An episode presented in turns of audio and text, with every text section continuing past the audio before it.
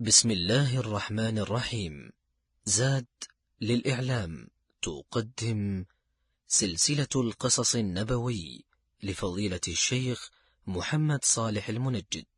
الحمد لله رب العالمين والصلاة والسلام على نبينا محمد وعلى آله وصحبه أجمعين. أيها الإخوة والأخوات السلام عليكم ورحمة الله وبركاته.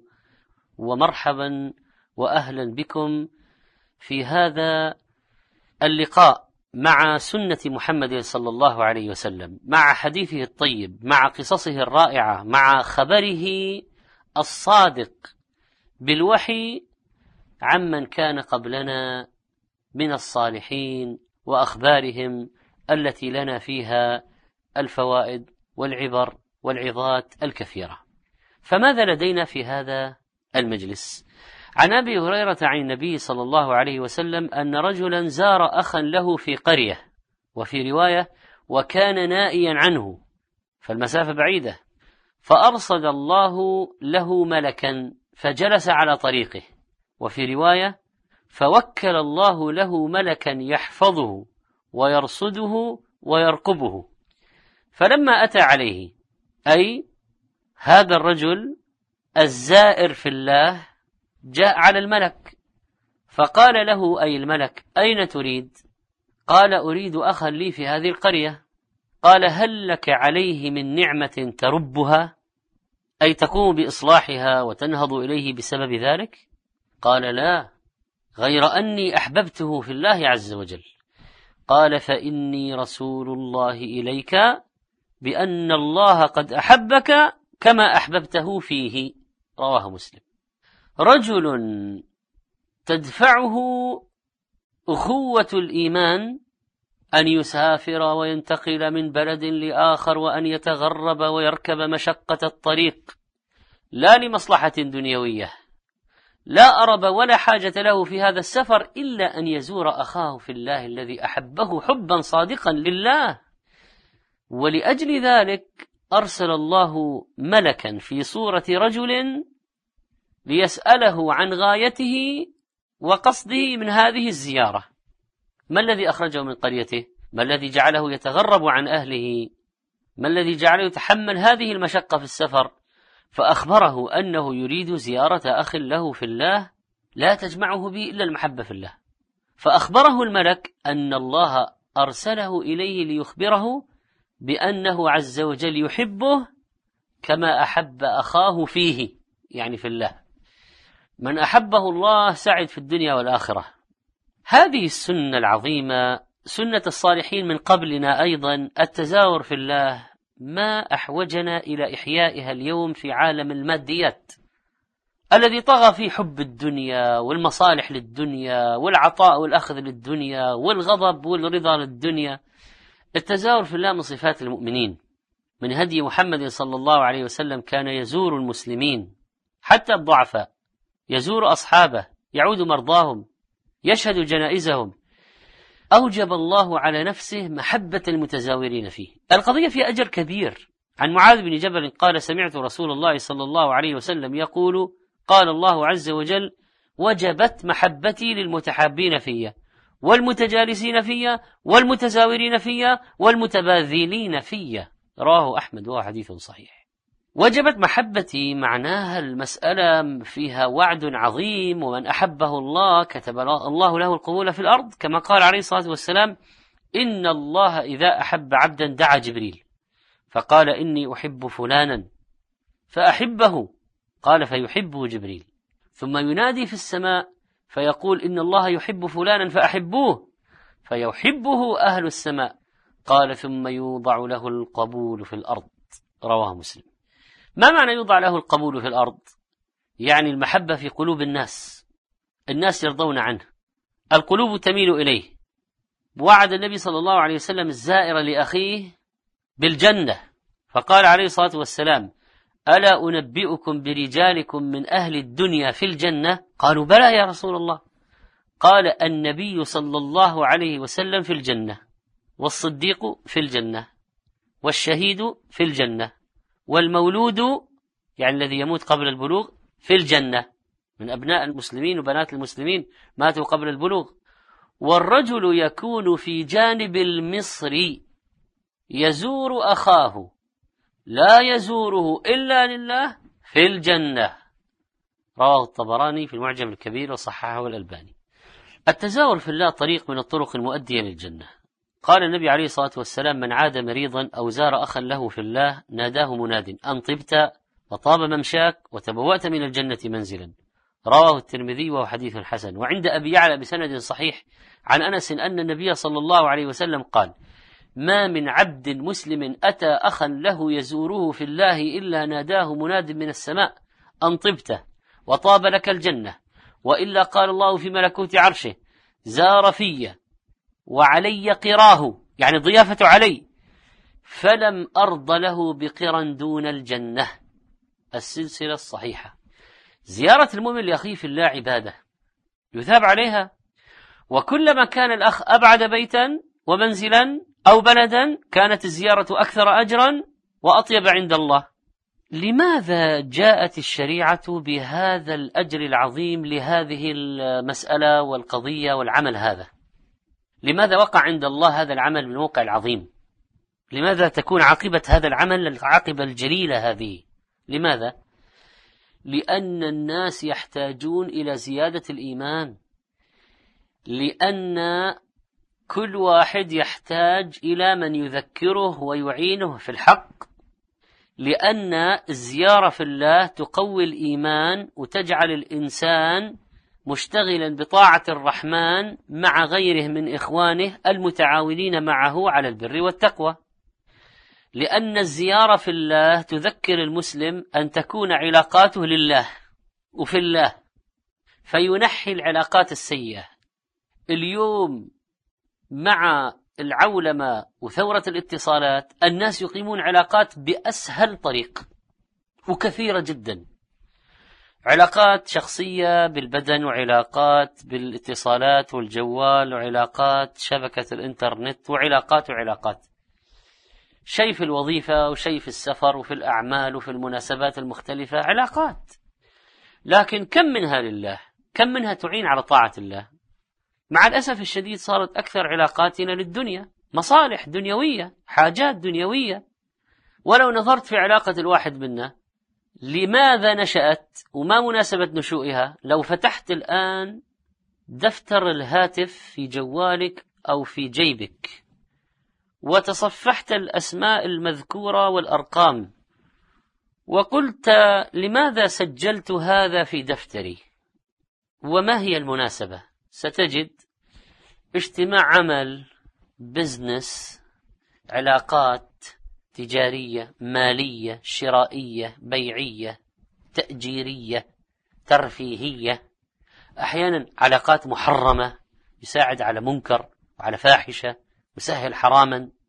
إذا صارت علاقات الناس في أمور الحرام وفي أمور الدنيا فأين العلاقة لله؟ أين العلاقة التي تزيد الإيمان؟ أين العلاقة التي تقرب من الرحمن؟ أين العلاقة التي نزداد بها علما وعبادة وخشية؟ أين العلاقة التي فيها تعلم الأخلاق الحسنة الفاضلة والآداب الشرعية؟ أين العلاقة التي تحمينا من أهل الشر من أهل الفساد؟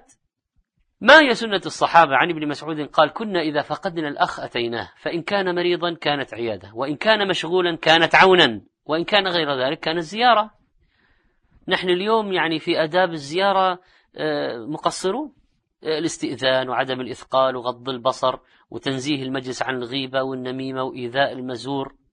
قال النووي رحمه الله يستحب استحبابا متأكدا زيارة الصالحين والإخوان والجيران والأصدقاء والأقارب وإكرامهم وبرهم وصلتهم وضبط ذلك يختلف باختلاف أحوالهم ومراتبهم وفراغهم.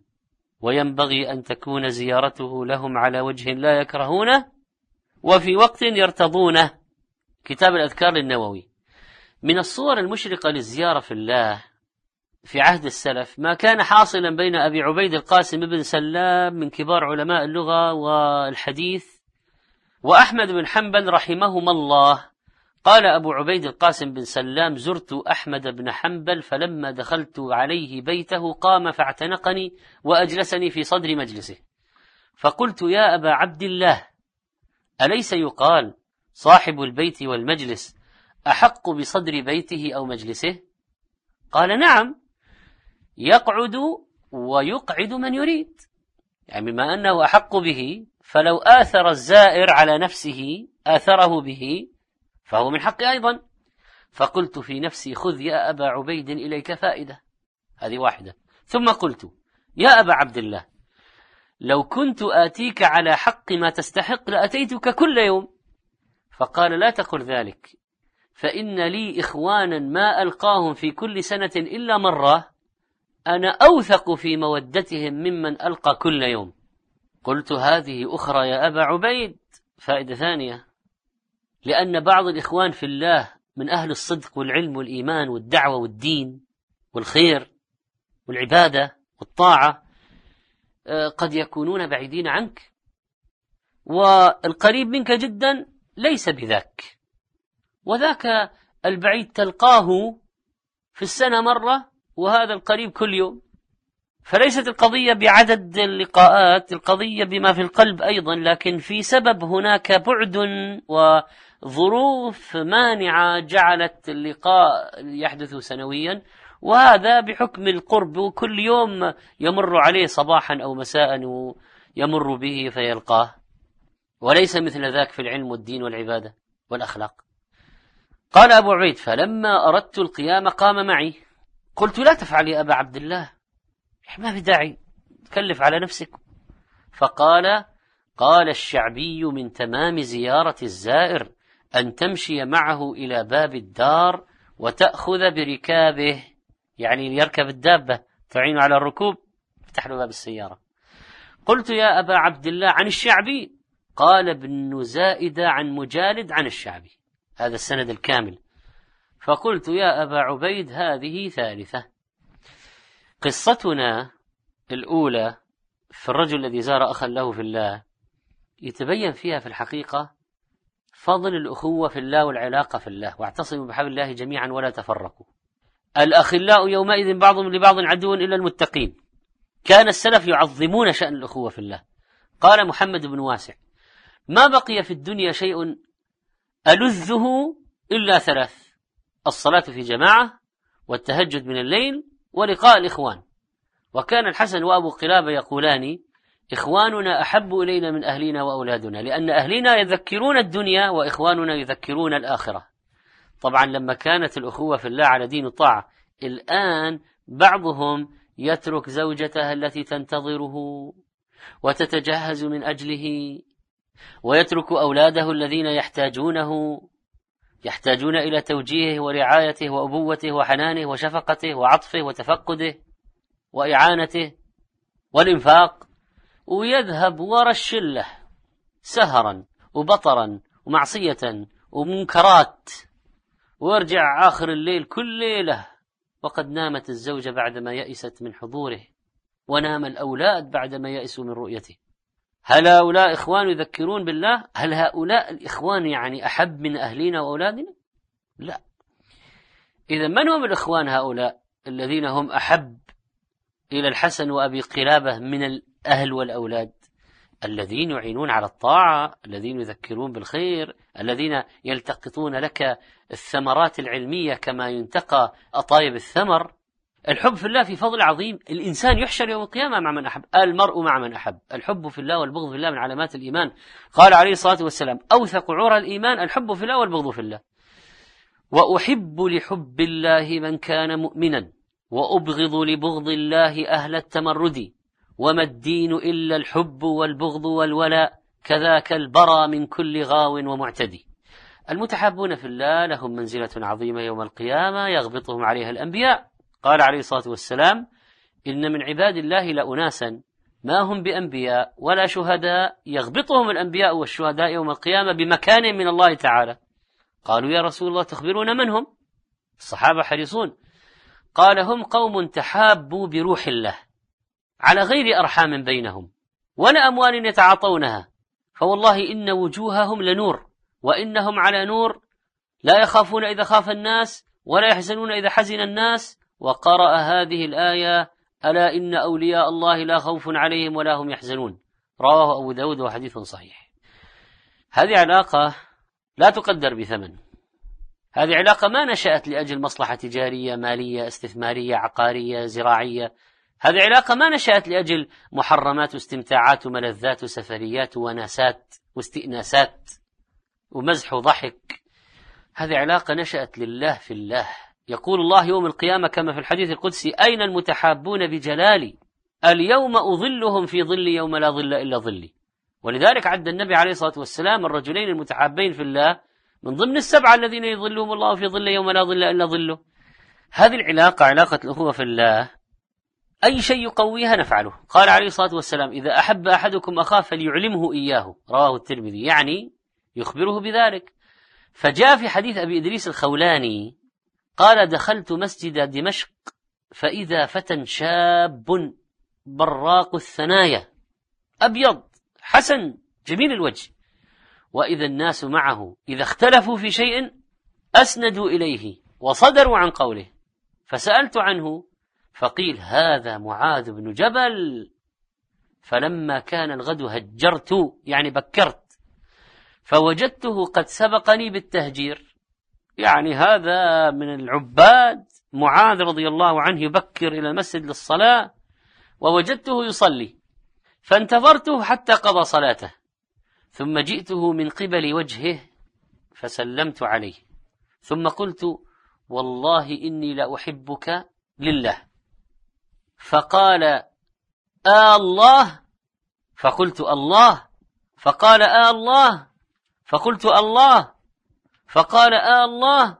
فقلت والله إني لا أحبك لغير دنيا أرجوها أصيبها منك ولا قرابة بيني وبينك. قال فأخذ بحبوة ردائي فجبذني إليه. وقال أبشر.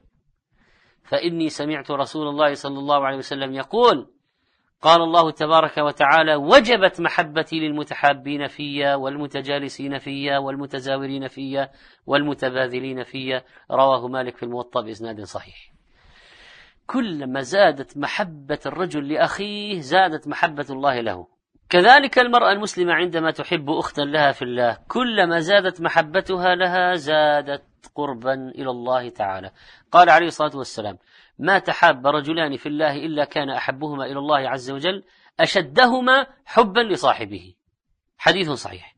كثير من الناس الآن يخلطون بين قضية الحب في الله وبين قضية التعلق القلبي والاستئناس النفسي والتقارب العاطفي. ما هو كل تعلق قلبي وتقارب نفسي وتشابه طباعي وطبعي ويعني عواطف جياشة حب في الله؟ كثير من الناس لا يعرفون طعم الحب في الله أصلا. يعني عنده أنه إذا يعني صار بين أن الطيور على أشكالها تقع إذا ناسبني وإذا وافق نفسيتي وشخصيتي واهتماماتنا واحدة و... لا لا الحب في الله قضية أخرى.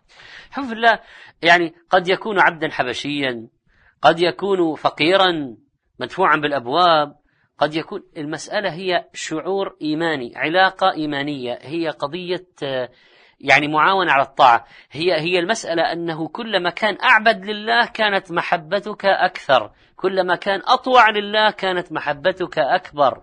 وهكذا. فكثير من الناس اليوم العلاقة قائمة على إيش؟ استئناس.